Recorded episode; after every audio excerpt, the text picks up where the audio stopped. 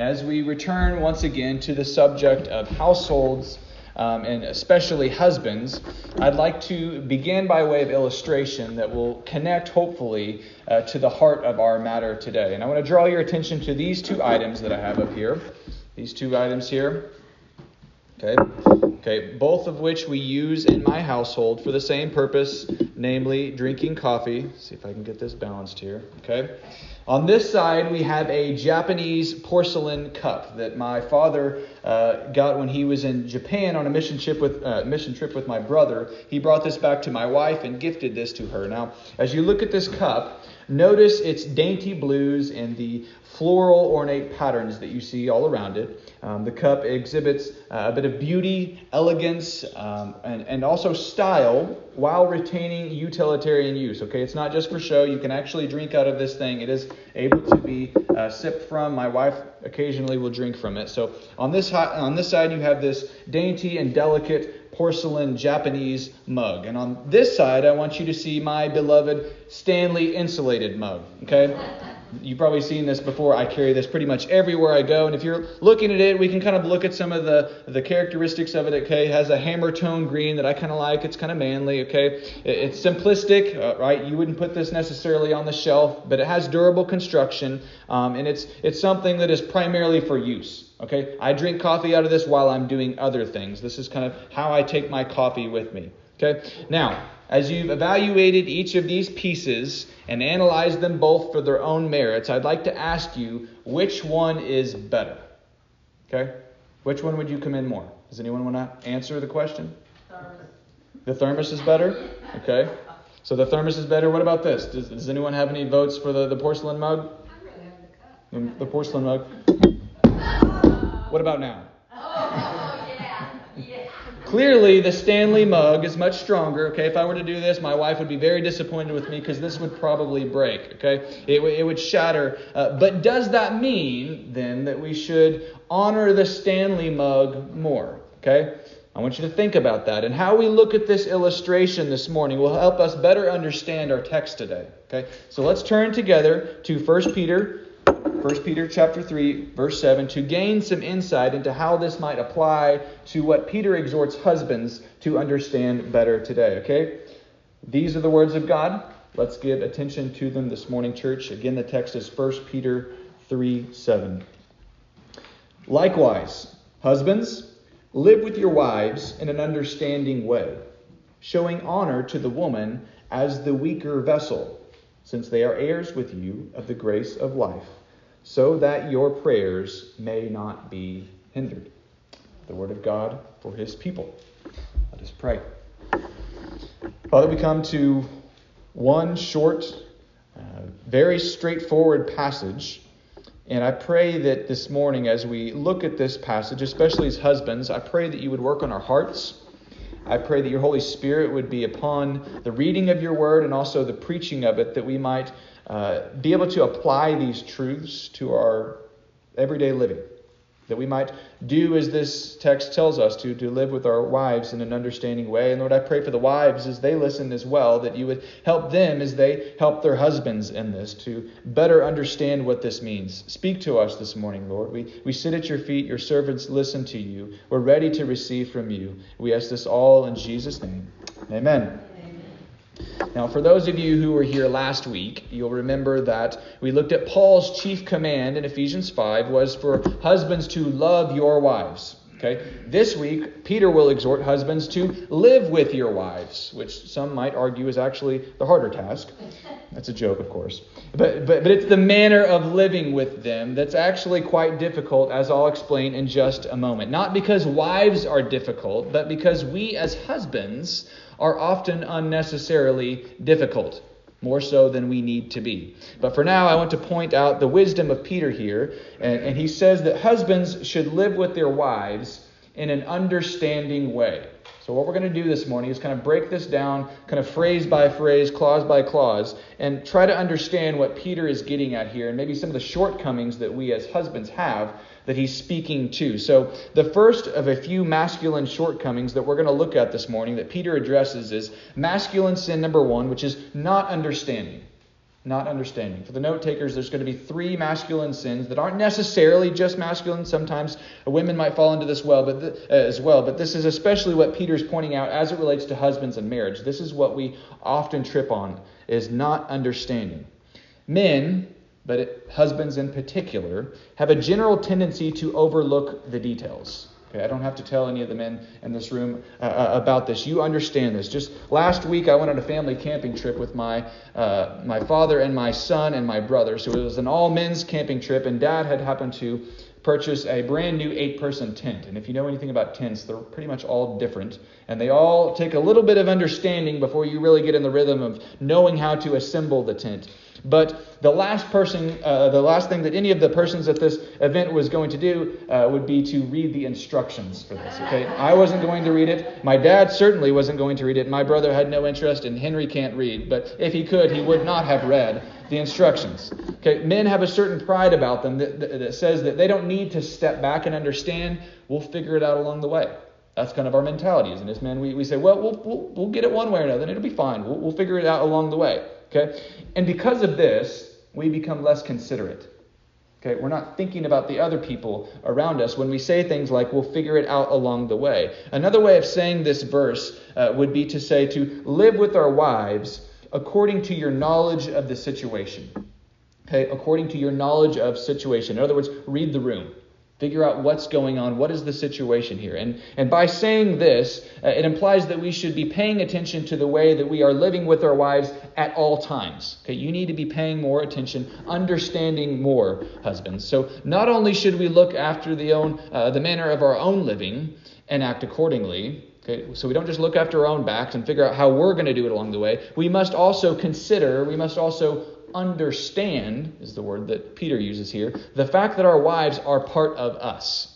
Okay, they are part of us. As we said last week, our wives are one with us. We are their head, they are our body, we are one flesh, we come together, and we need to think like that. We are one unit. Okay, because of this, we should not think of marriage as two separate coexisting individuals where we'll both figure the things out on our own. No, we are one covenantal connected unit, and you need to lead in Uh, the way that we will go forward in marriage. And this is what Peter's getting at here. So just as your head is considerate of your body, think about that, so also should husbands be considerate of their needs, or of the needs of their wife, okay, and their wants, the things that they have that uh, they're dealing with. Husbands should be paying attention to that.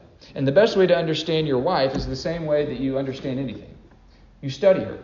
Okay? To understand your wife better, you need to pay attention to what she's doing. You need to study. You need to actually examine the way, the ways that she's living, what, what makes her tick, what she likes, what she doesn't like. You need to make a point to pay attention to her unique needs, because not all women are the same.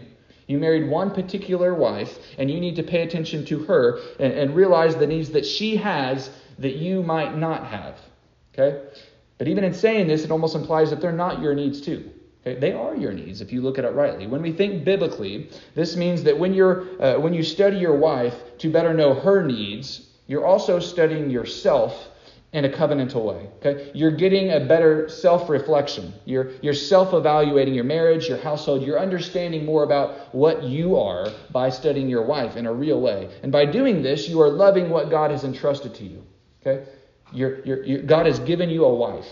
And you need to pay attention to what she's doing. And as you pay more attention to what she, who she is and what she's doing, this is actually, in a real way, stewarding the love and the relationship that you've been given by God. So this is our first masculine shortcoming. We are generally not very understanding, but here Peter exhorts us to be. Okay? You must be more understanding as you relate to your wife. So this brings us to the next masculine sin, which again isn't just uh, uh, isolated to men. Women can struggle with this too, but men particularly have a problem with honoring women. Okay? The second sin is likened to the first, and that because we have a tendency to be less understanding and less considerate, we do not always honor our wives as much as we could, or maybe in the proper ways. Think about it like this. Like a student who has not studied for an exam approaches the test without honor for the subject, so also husbands might do the same things with their wives. It's one thing to blow off the hard work of study because you're lazy, but the extended implication that you may not realize that you're even giving off, that your wife definitely does, is that you do not feel the subject is worth studying.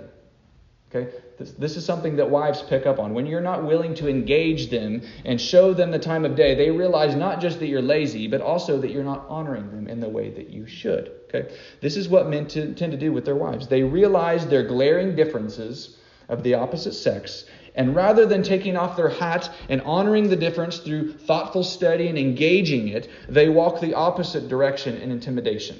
They just say, I don't want to deal with that. I'm, I don't have time for that right now. And they walk the other way. They say things like, you're going to do your own thing, so why bother? I'm not going to engage you. I'm not going to, to bother arguing about this. You do your thing and I'll do my things. You hear that all the time in marriage. And this is the response of the passive and intimidated man, who I have been at times. Okay, I just want to be real. This is this is how we as husbands can act sometimes, and I have been this guy. The, this passive and intimidated man does not give his wife the time of day because he feels that the chasm is too great between male and female to be resolved by him. So he kind of resolves to throw up his hands and say, I can't handle it. I can't do this, so I'm not even going to try. So what this is doing is, in pride, this hypothetical man that I've been at times and that you as husbands have probably been, you refuse to fight in what you think is a losing battle. You think that you'll lose doing this. And by your refusal to fight, you show yourself to not only being a prideful coward, but you strip your perceived opponent of their honor. Okay? You're not honoring the person in front of you by just walking away and saying, you're not worth my time. Okay? This sorry case of a husband does not see two critical things when he is acting in this way. First, that his wife is not his opponent. Right? You're, you're not against your wife. Your wife is your ally. She is on your side. So first we need to, as husbands, realize that our wife is on our side. Husbands, you can't ever be uh, in a competition with your wife. It doesn't work like that. And second, that the chasm between you two is actually the opponent that is worth fighting against and is indeed conquerable. Okay? That is the real enemy there. The, the space between you two is what you should be fighting against, not your wife in those moments. So the result, if you're acting in this way, not honoring your wife, not realizing that she's your ally, and you're just throwing your hands up in the air, the result is a disheartened husband. You're not going to feel like a man. And a dishonored wife. Your wife isn't going to feel honored. Now, not only do women see this buffoonery, men, but because they are often more mature than we are, they receive the actions as an insult. Why? Why would women see this as an insult? Because men, in their lack of understanding, can dishonor women by missing their real importance and value to them.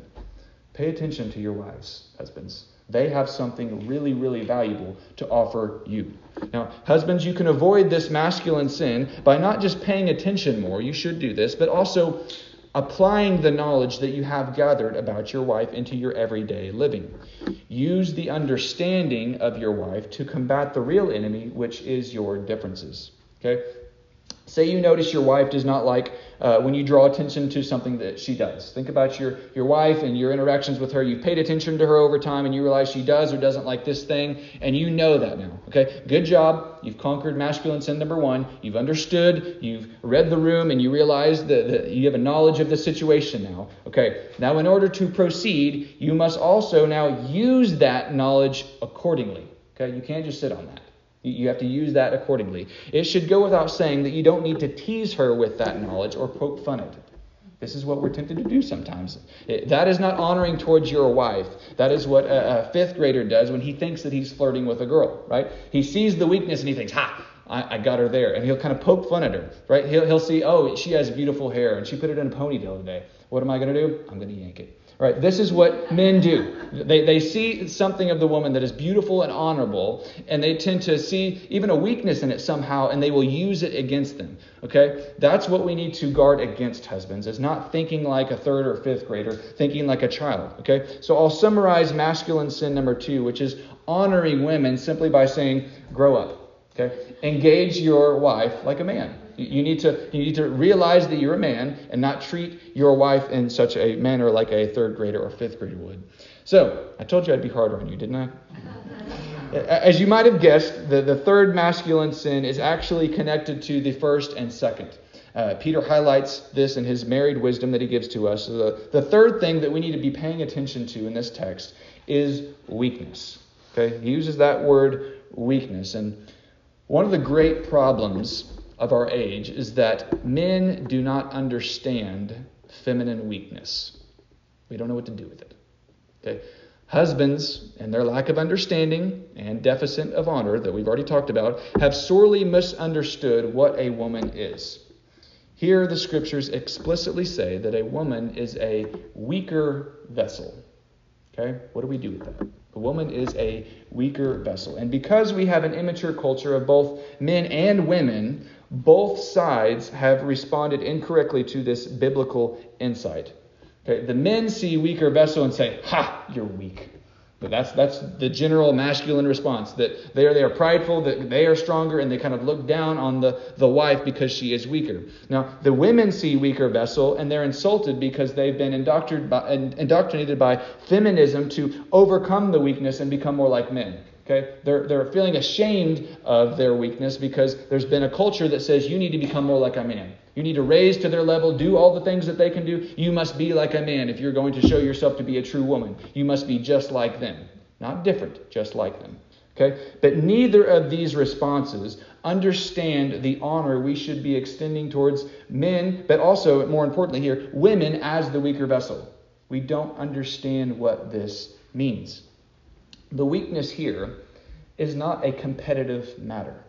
Okay? It's not about who's stronger or who's weaker. It's just making a point that this is a fact. Okay? Husbands, you should not feel the need to compete or compare with your wife as the stronger vessel.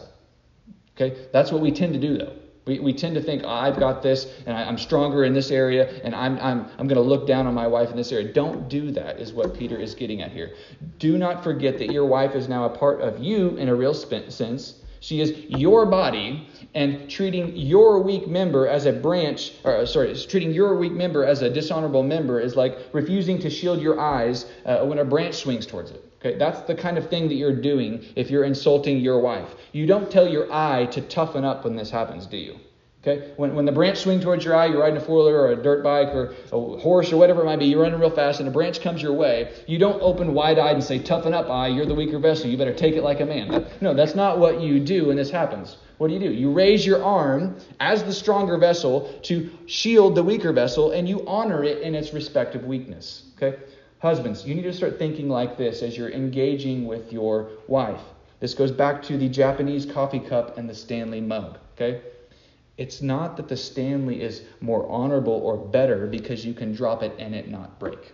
It really isn't better, okay? It's seeing the complementarity and value of both vessels in their proper roles, okay? The Stanley uh, mug, it can take a rough beating and not ever spill the coffee, and you can keep on working. But the Japanese mug, it offers a refined and elegant leisurely touch to an otherwise bland setting of life. Okay, it's offering something that men really need more of, and that is leisure, sitting back and realizing the refined things in life are actually a good thing. They're worth slowing down about. And it's not all about work. It's also sometimes about play. Okay, there there is two sides that we need to recognize here and see in the respective honors, not just saying it's one way and one way only.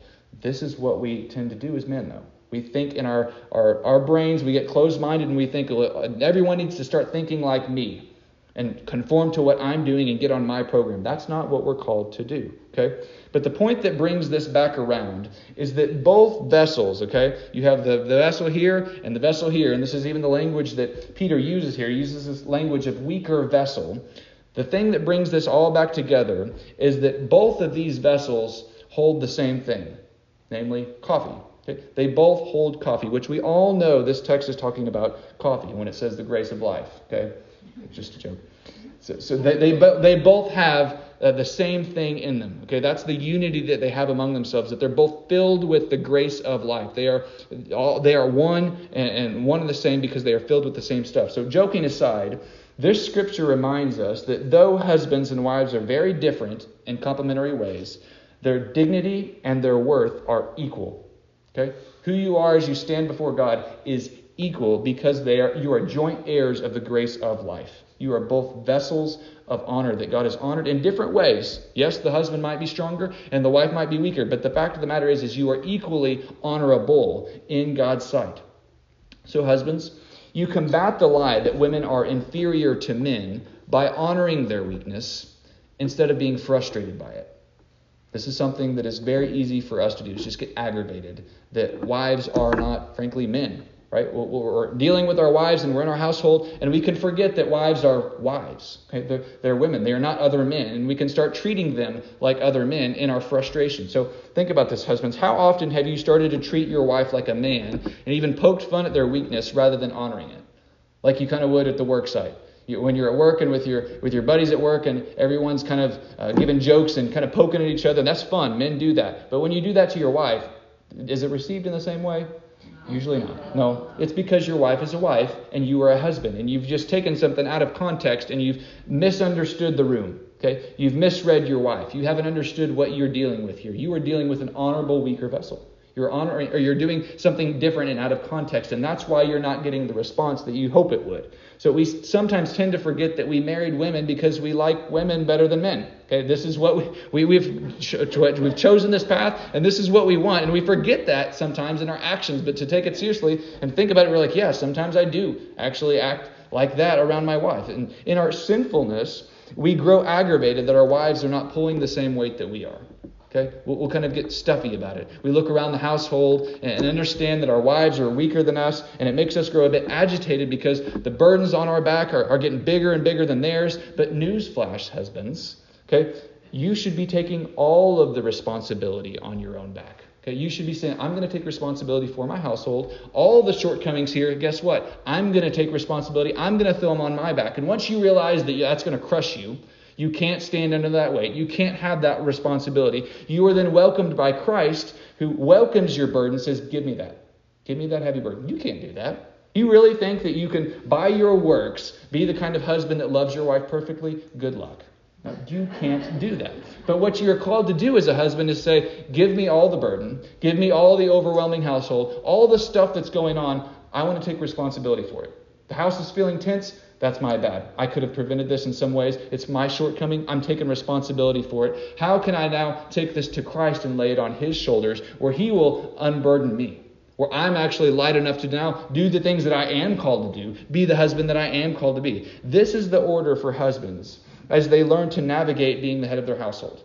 But understand weakness, uh, understanding weakness will really help with this. Okay? If you look at your wife and realize that she's going to be weaker than you in some areas, just be ready to take some of that burden. Okay? Once you know this and you get in the habit of realizing your wife might not be able to handle the kind of uh, overwhelming uh, schedule that you do, get ready for that. Just realize, oh, maybe I need to tone it back and not throw this burden on her all the time and make her feel all the things and not deal with her in an understanding way, but get too crazy of a life and then just be surprised when the house blows up.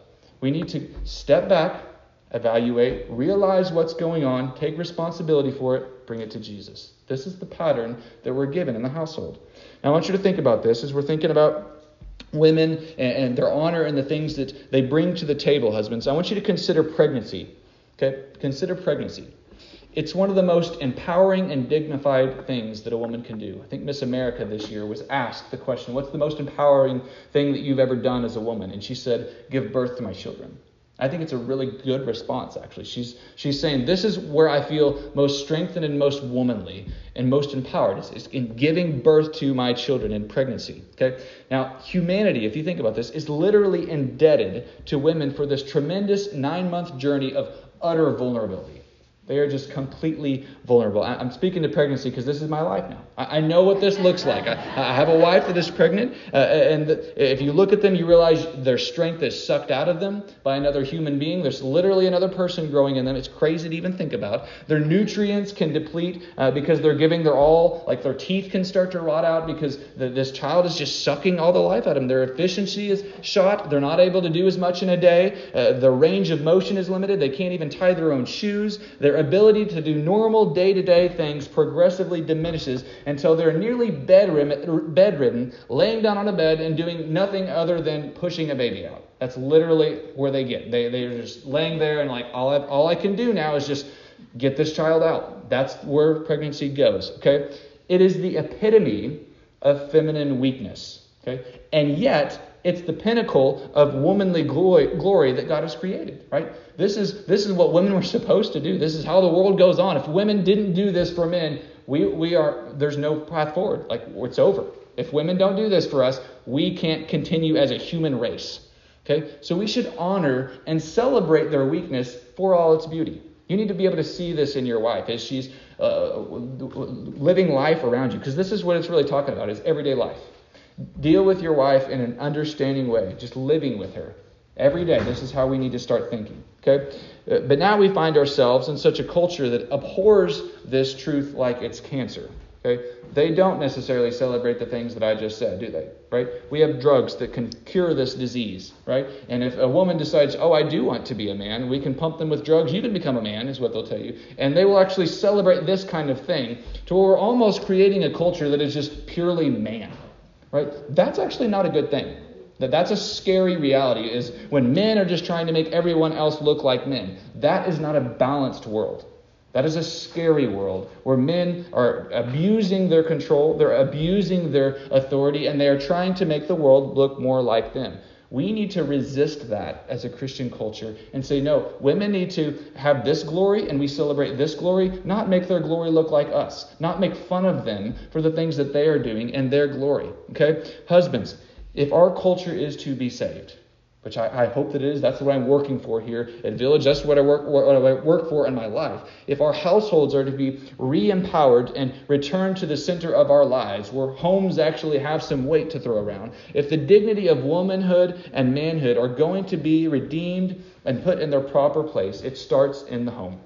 It starts with husbands living with their lives in an everyday life, living with them in an understanding way. We are the ones who will guide our culture back to the Father that shows what true dignity and worth looks like, where the Father can tell us this is what it means to be made in the image of God. This is how it looks different to be a man than it does to be a woman, where it reminds us that we are all heirs of the grace of life, but in such different but harmonious ways, where we complement one another and actually show that there's a, a peace coming together where we need them and they need us. Okay, this is the biblical picture that we get. So as we close, husbands, I want you to, to kind of slow down, something that we don't do too great as husbands, as, as men, to slow down, and I want us to engage our hearts to this matter.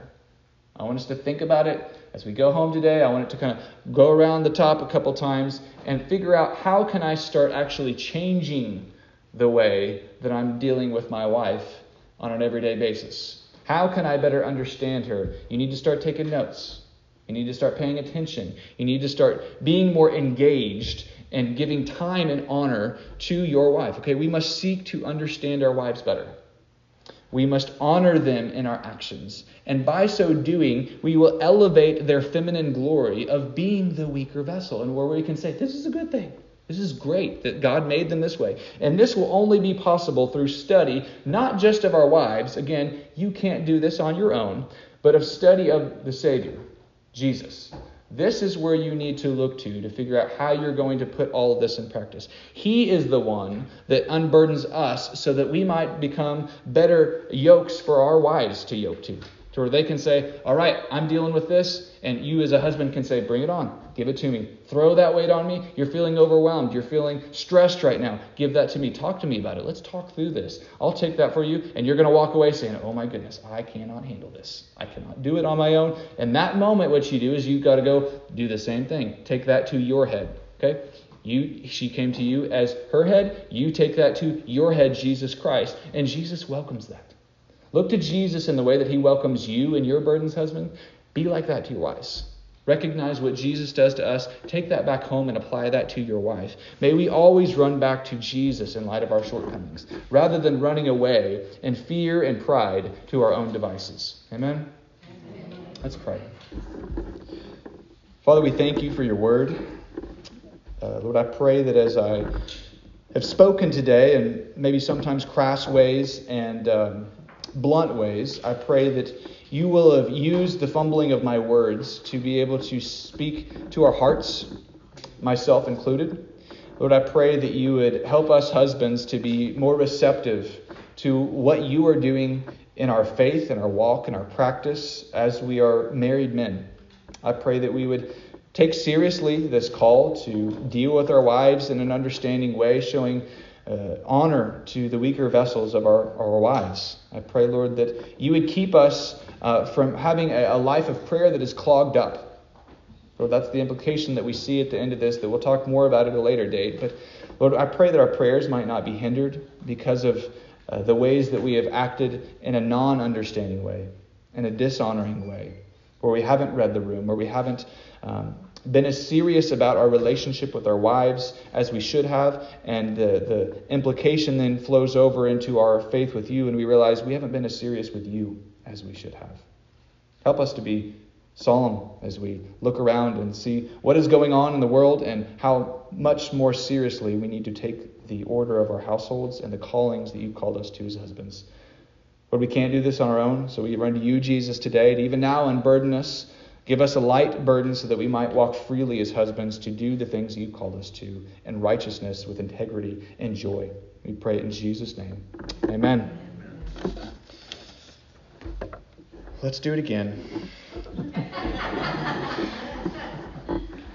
If you would turn in your hymnal to hymn number five fifty-five, Jesus Loves Me.